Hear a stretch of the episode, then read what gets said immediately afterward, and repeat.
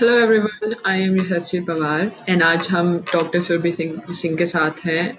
who is the founder member and the president of Sachi Saheli. Dr. Shurbi, a gynecologist, hai and has been practicing since 2005. She embarked on a mission to empower young girls and women with correct knowledge about their bodies and the process of menstruation with the help of her friends in 2016. Uh, she founded uh, a NGO called uh, Sachi Saheli and also launched two significant mass movement called Padiyatra and Period Fest, uh, which has reached more than 15,000 people. Ma'am ki bahut famous line है एक which I read on her page ma'am can you tell yes तू बोलेगी मुँह खोलेगी तभी जमाना बदलेगा।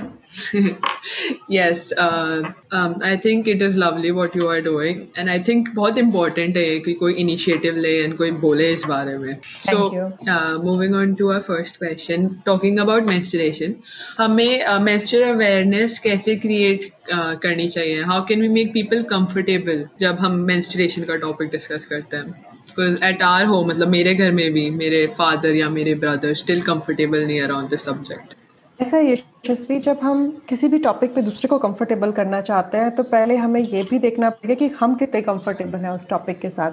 जब हम कंफर्टेबल होते हैं तो सामने वाला भी हो जाता है। लेकिन प्रॉब्लम यह है कि पहले हम ही नहीं हो पाते, क्योंकि इतने सारे मिथ्स स्टिग्मा हिच है हमारे अंदर, कि हमें अपना वो कॉन्फिडेंस ही नीचे जाने लगता है कि क्या ये ठीक है, बात शुरू करें, कहीं ये तो नहीं होगा।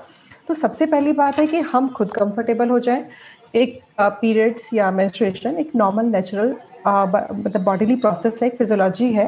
इसको सिर्फ़ इस जैसे रेस्पिरेशन है, जैसे हार्ट बीट करता है तो ये सब एक नॉर्मल नेचुरल सा प्रोसेस है ना, इसके लिए हम मेहनत थोड़ी करते हैं कि सुबह उठ के कोई हम इंजन स्टार्ट करते हैं कि चलो सारा दिन दिल ठीक धड़केगा या हमने सुबह सुबह कोई जनरेटर जैसा स्टार्ट कर दिया ऐसा नहीं होता ना, सब अपने आप होता है, ये ऑटोनोमस है। तो जिस तरह से ये चीज़ें हैं, उसी तरह से मेंस्ट्रुएशन भी एक नॉर्मल प्रोसेस है बट हमारी सोसाइटी का चाहे आप मुँह से कुछ भी नहीं बोलते, लेकिन जब आप काली पन्नी में पैड लेकर आ रहे होते हो तो मम्मी एकदम आँखें ऐसे दिखाती हैं कि पीरियड्स के बारे में मतलब लिटरली कोई बात बताया नहीं जाए घर में या नहीं जाए, लेकिन आपको इशारे में ये ज़रूर बता दिया जाता है कि किसी को पता ना चल जाए। और एक ऐसा भूत है ना जो कंधे पे आके बैठ जाता है और पूरा टाइम परेशान करता है कि बस किसी को पता ना चल जाए। मैनेज करना तो बहुत लेट समझ में आता है, बस सारा लगता है कि सबसे बड़ी रिस्पॉन्सिबिलिटी ये है कि किसी को पता ना चल जाए। और जब इस माइंडसेट के साथ हम बड़े होते हैं तो हम कितने कॉन्फिडेंट और कंफर्टेबल हो पाते हैं इस चीज़ को लेकर कि हम बात करें। क्योंकि वो पहले वो जो भूत है ना, वो सबसे पहले तो हमें ही परेशान करें कैसे बात कर सकते हो?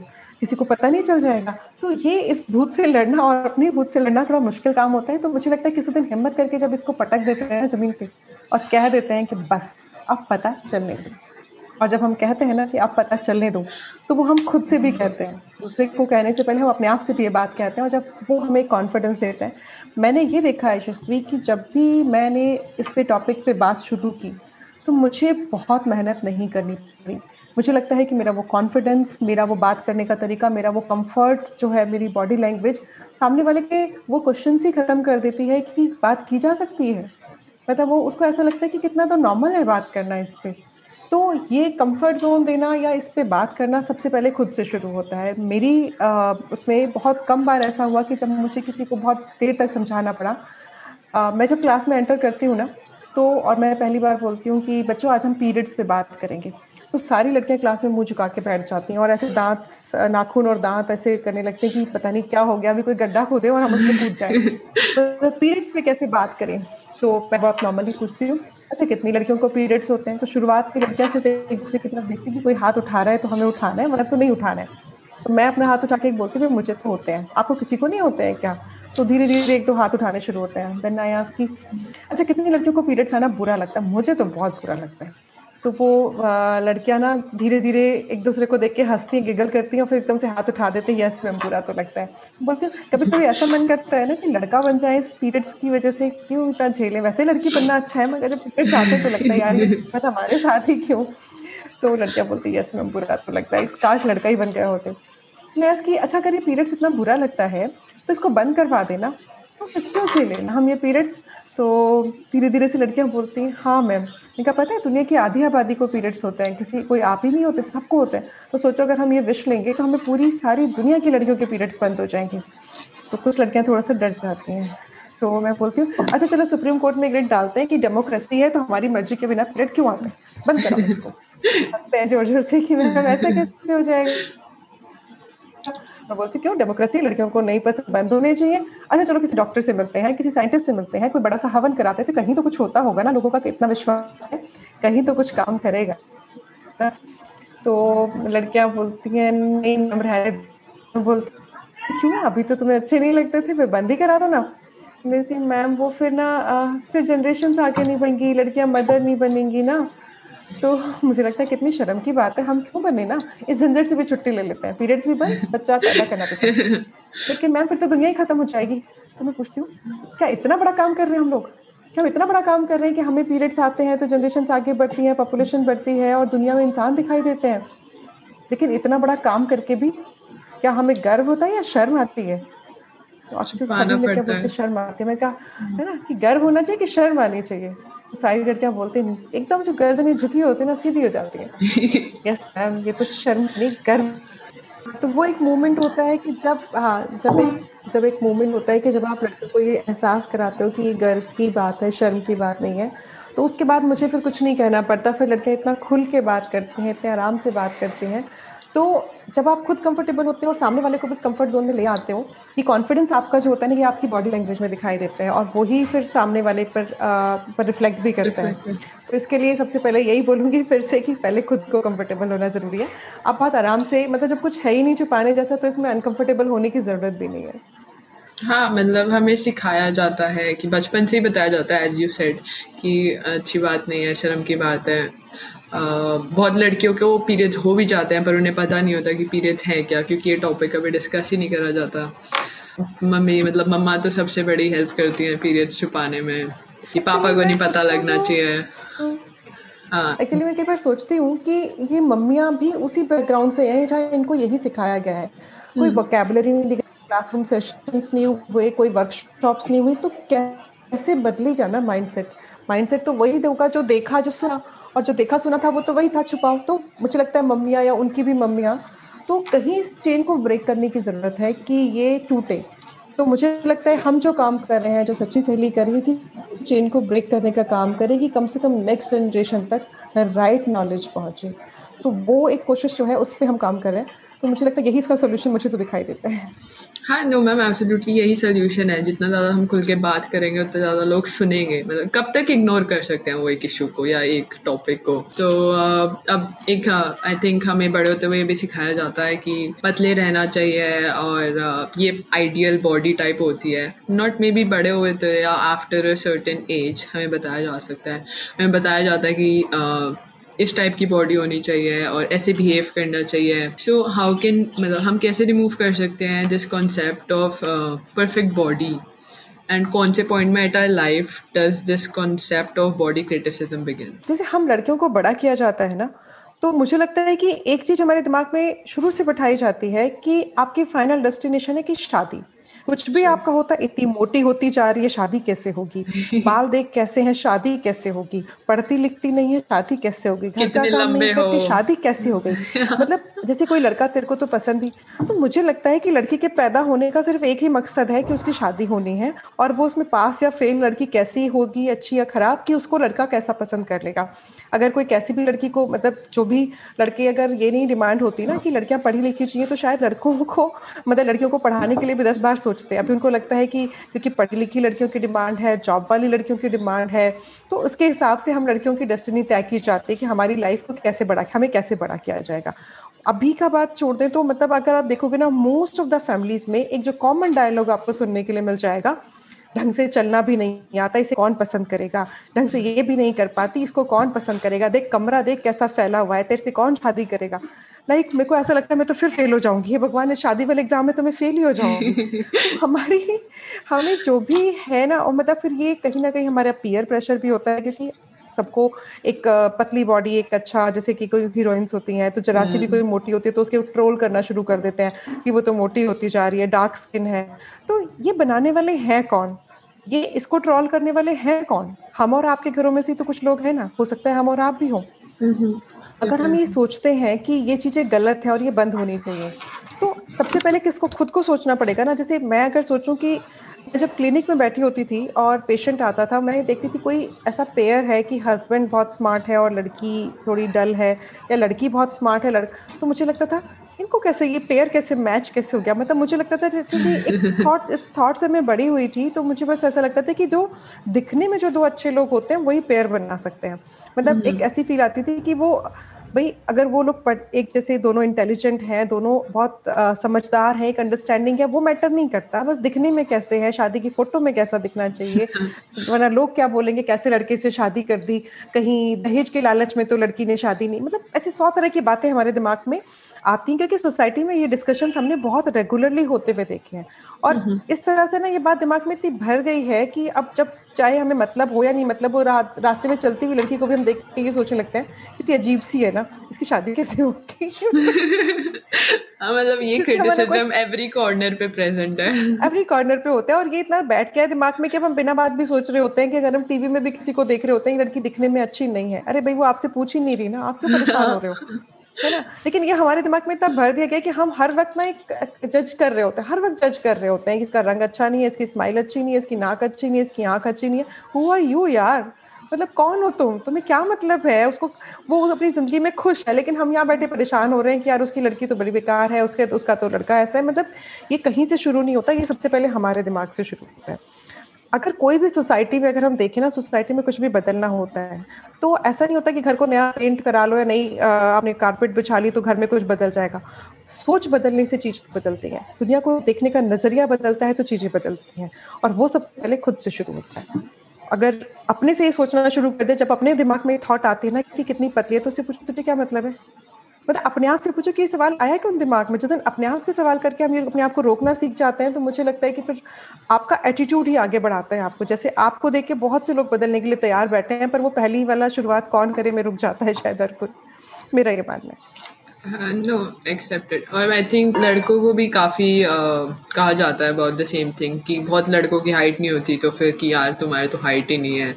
और या फिर बहुत पतले होते हैं या बहुत मोटे होते हैं तो स्टिल क्रिटिसिज्म उनके लिए भी उतना ही प्रेजेंट होता है जितना हम लड़कियों के लिए होता है। मे भी हमारे लिए थोड़ा ज़्यादा होता है। तो हम अपनी दुनिया में देखते हैं ना तो हमें अपना पता है हमें नहीं पता लड़कों के लिए लड़कों का कैसा होता है। एग्जैक्टली बहुत होता है हम्म। तो हम बॉडी एक्सेप्टेंस के बारे में अवेयरनेस कैसे क्रिएट कर सकते हैं? मतलब starting with ourselves accepted but उसके बाद हम दूसरों को कैसे बताएँ? हम तो समझ लेंगे कि अच्छा हम अच्छे देखते हैं बट स्टिल हम दूसरों को कैसे बताएँ कि बॉडी एक्सेप्टेंस क्या होता है? उन्हें यही नहीं पता है गैस मेजोरिटी ऑफ़ लोगों को।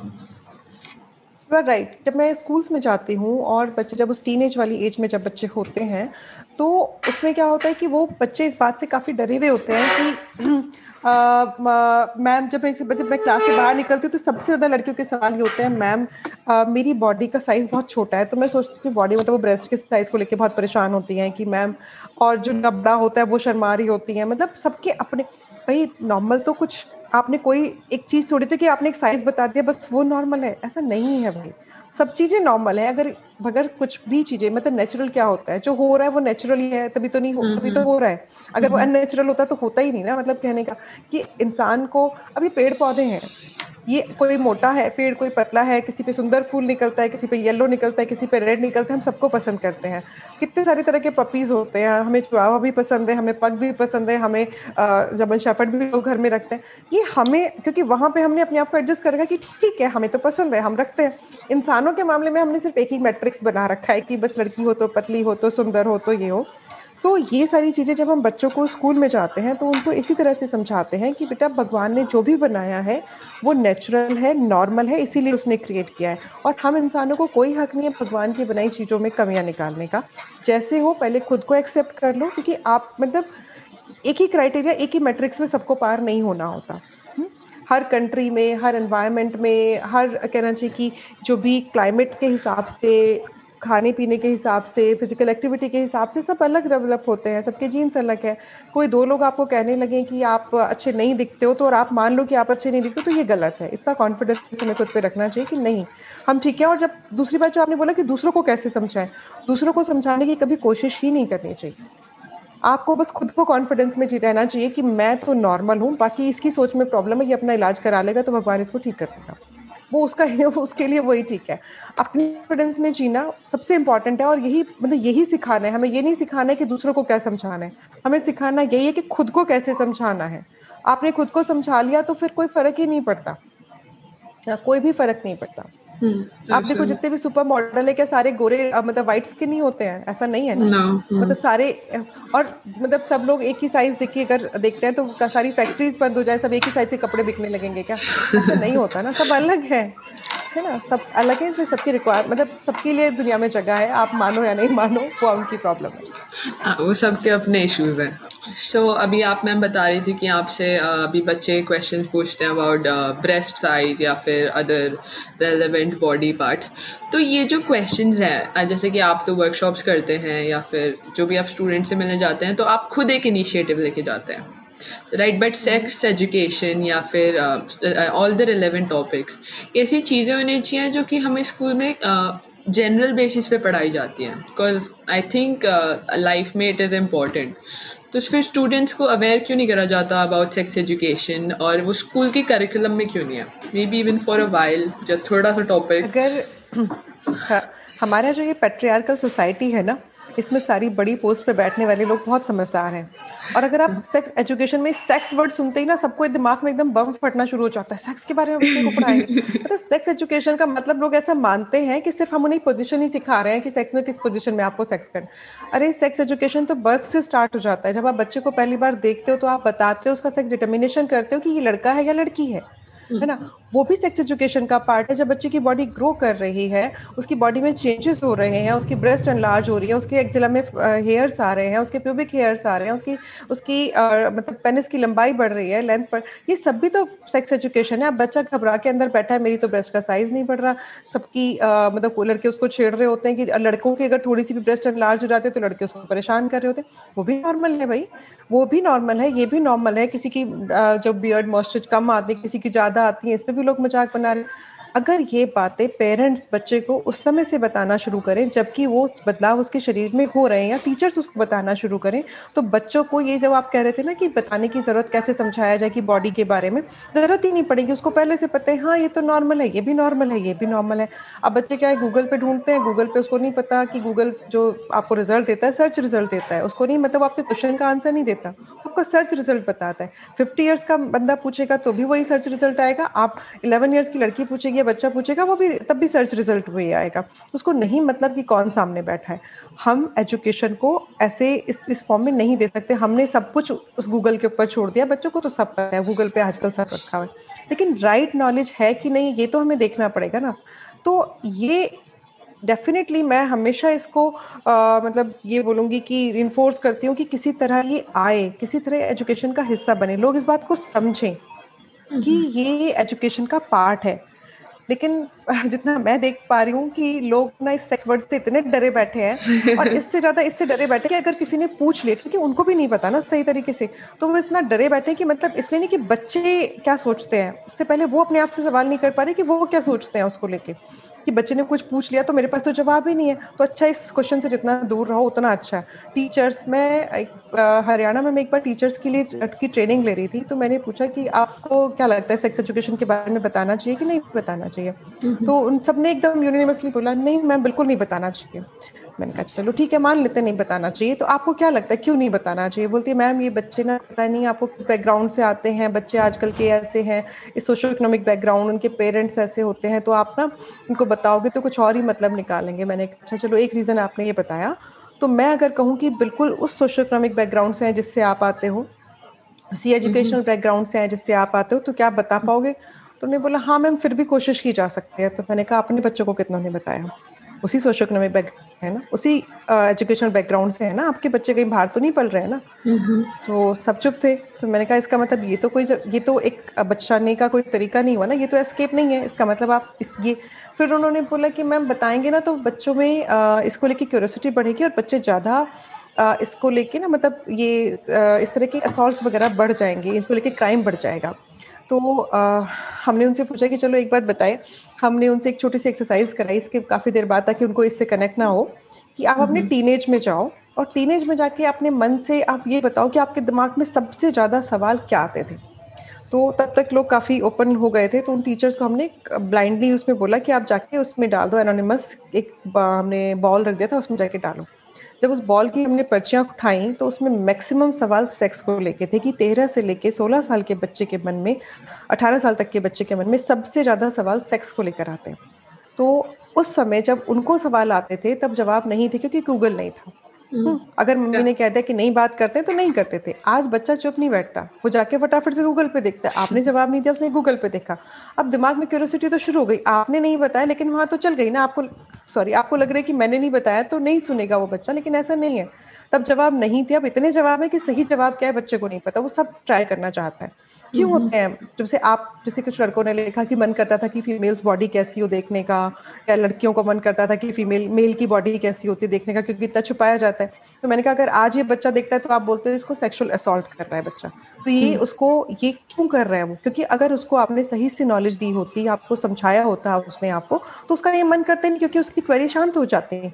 तो सेक्स एजुकेशन से बच्चे बिगड़ते नहीं उल्टा सही जवाब पाके उनको शांत हो जाता है उनका मन।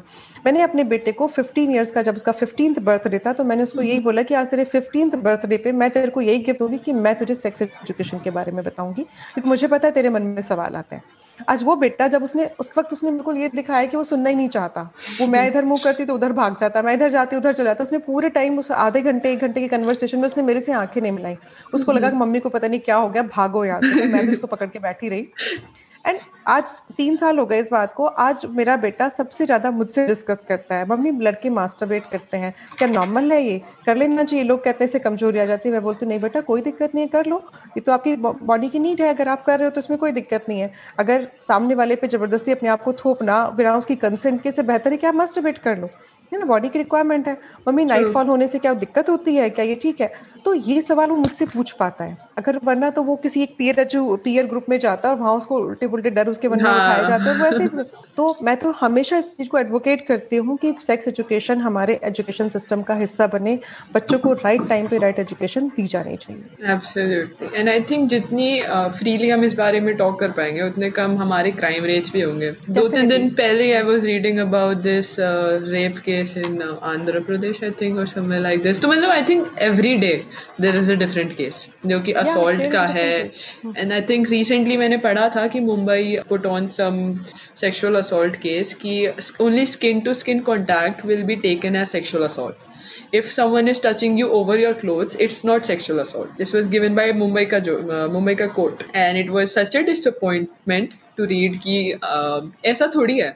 If I am in a public place and someone is touching me inappropriately चाहे वो कपड़े के ऊपर हो चाहे वो नीचे हो तो इनअप्रोप्रिएट इज़ इनअप्रोप्रिएट तो इट इज़ आई थिंक लोगों को करेक्ट नॉलेज ही नहीं है स्टार्टिंग से बताया ही नहीं जाता कि what is the importance of sex education क्या होता है फ़ायदे क्या होते हैं सेक्स एजुकेशन के। मैम आपको क्या लगता है कि व्हाट इज़ द इम्पोर्टेंस क्यों बताना चाहिए। मतलब रादर देन uh, आपने जो भी uh, वो दिए आंसर्स हाँ। दिए मतलब उनसे आधा आंसर शायद मैं पहले ही कर चुकी हूँ कि इसके लिए। हाँ मुझे लगता है कि it is important it is important कि जो भी बच्चा करे ना मतलब अगर आज हमारे बच्चे करें तो आउट ऑफ़ क्यूरियोसिटी ज़्यादा करें इन्फॉर्म्ड हो कि मैं जो भी कर रही हूँ। अगर वो कल किसी सेक्सुअल एक्ट में पार्ट ले रहे हैं तो कोई भी बच्चा है तो उसको पता हो कि इंपॉर्टेंस कंसेंट की भी होती है इंपॉर्टेंट प्रिकॉशंस की भी होती है इसके रिपोकर्शंस क्या होते हैं सोशली भी होते हैं इसके हेल्थ वाइज भी इश्यूज़ हो सकते हैं मेरी बॉडी पे, मेरे मेरे को साइकोलॉजिकल इश्यूज़ भी हो सकते हैं। क्या मैं उसके, उन सब के लिए तैयार हूँ? क्या मैं वो सब अभी झेल पाऊँगा या नहीं झेल पाऊँगा? तो वो जो भी करेगा इन्फॉर्म्ड वे में करेगा। अभी क्या है कि वो हिट एंड ट्रायल पे चल रहा है। जो फंस जाता है, उसके लिए बेचारे के पास कोई रास्ता नहीं है। वो किससे बात करे? लोग उसको एकदम ऐसे देखते हैं कि तूने तो पाप कर दिया। अरे भाई, जब उसे बताओगे नहीं तो गलतियाँ तो करेगा ना। गलतियाँ करने के लिए तो आप ही ने उसको छोड़ा तो उसको अगर राइट टाइम पे राइट एजुकेशन दोगे तो गलतियाँ कम होंगी ना। उसको हर चीज़ पता होगी कि मैं जो भी करूँगा, ये क्या है है। आधी बच्चे जब मैं स्कूल में जाती हूँ तो उनको ऐसा लगता है कि अगर लड़का हाथ पकड़ लेता है तो आप प्रेग्नेंट हो जाते हो, लड़का किस कर देता है तो आप प्रेग्नेंट हो जाते हो। तो उनको इस तरह से समझाया जाता है गलत वे में तो फिर उनको लगता है, अरे, उसने तो हाथ पकड़ा, मैं नहीं इसका मतलब फिर वो आगे बढ़ के देखना चाहते हैं, इससे होते हैं कि नहीं, उससे होते हैं कि नहीं। और फिर उस टाइम पे ना थोड़ी सी बच्चों में अपने अंदर भी हॉर्मोन्स चेंज हो रहे होते हैं तो बच्चे इसको लेके थोड़े ईगर होते हैं। अगर उनको पता होगा कि ये करने से ठीक होगा और ये करने से नहीं होगा, अगर मुझे कभी किसी सेक्शुअल एक्ट में अठारह साल से पहले मैं जाती हूँ या जाता हूँ तो वो इलीगल है, उसमें मेरे को लीगल आस्पेक्ट भी हो सकते सकते हैं। अगर अननेसेसरी मैंने कुछ भी अन मतलब अनइनफॉर्म वे में किया, बिना प्रिकॉशन के किया तो मैं प्रेग्नेंट हो सकती हूँ। उसके लिए मेरी बॉडी पे क्या, उसके बैड इल इफेक्ट्स होंगे। तो ये सारी चीज़ें वो जो भी करेगा, वो इन्फॉर्म्ड वे में करेगा। बच्चे की लाइफ पे, उसकी हेल्थ पे कम इश्यूज़ होंगे और कम जो है प्रॉब्लम्स आएँगे। मुझे तो है ये बिल्कुल, मैं I am very confident about this definitely ma'am मेरा भी hundred percent support about this because being a teenager myself मैं, एक लिटरली एवरी चीज़ जो you said I could relate to it मेरे फ्रेंड्स भी आते हैं प्रॉब्लम लेके कि भाई ऐसे हो गया, वैसे हो गया। एंड मेरे पास भी आंसर नहीं होते मतलब वॉट आई नो हमें बात ही नहीं करी जाती इस बारे में। तो हाँ देन हम बैठ के कुछ भी सोल्यूशन निकाल रहे होते हैं एक्स वाई जेड जो भी मिल जाता है whichever is love sense बनाता है हमारे लिए। तो I could definitely relate to it and I think सबको ये बात समझनी चाहिए कि मतलब एवरी थिंग सबसे पहले whatever change you wanna see around you start from you within you कि whether it be about menstruation या फिर बॉडी चेंज आई थिंक सब कुछ हमारे अंदर से स्टार्ट होएगा देन हम बाहर को इम्पैक्ट बना सकते हैं। And what you are doing is beyond amazing मतलब बहुत करेज चाहिए होता है बिकॉज़ आई नो बहुत सारा क्रिटिसिज्म भी होता है वाइल डूइंग इट एंड काफ़ी टाइम चाहिए होता है। Plus you are a gynaecologist as well and then having an N G O of your own तो I think it's a lot of effort and I think it's awesome it's amazing